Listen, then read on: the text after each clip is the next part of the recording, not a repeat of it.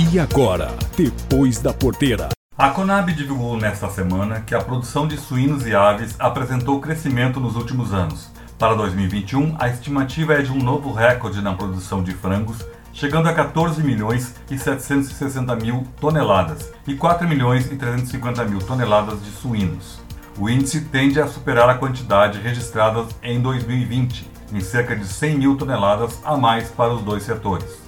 No caso da avicultura de corte, o consumo por pessoa de alimento tende a manter a estabilidade, atingindo os patamares mais elevados desde o início da série histórica iniciada em 1996. Se em 2020 o índice esteve em 49,9 kg por habitante, em 2021 a estimativa está em 49,7 kg.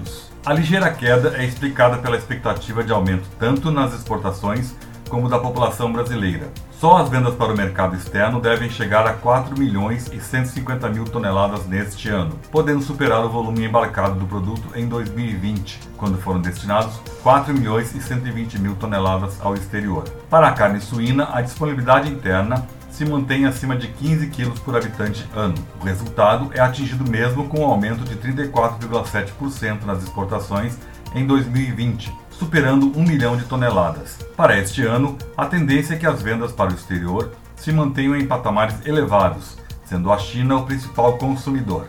O superintendente de gestão da oferta da Conab, Alan Silveira, explica por que essa estabilidade está acontecendo nos dois segmentos. Essa é uma primeira estimativa da Conab sobre a produção de carne de aves e suínos. A gente diz que deve manter uma estabilidade na realidade da disponibilidade interna. Desagregando aí pelo tipo de proteínas suínos, a gente espera uma elevação da produção de carne, aí algo em torno de 2,5%, uma elevação de carne de frango torno de meio por cento, suínos inicialmente, principalmente em função da, das exportações, a gente continua com o mercado muito aquecido, né? uma demanda externa muito aquecida, as exportações brasileiras de suíno esse ano estão em alta, então a gente ainda projeta uma elevação de aves, né? num percentual menor, e suínos, que vai ser compensada aí por uma possível redução da quantidade de carne produzida no Brasil. Então, né, dentro desse cenário, é que se deve haver uma estabilidade aí na produção total. Os números da companhia acompanham o cenário verificado pela pesquisa de abates divulgada divulgada trimestralmente pelo IBGE, quando 6 milhões de frangos e 49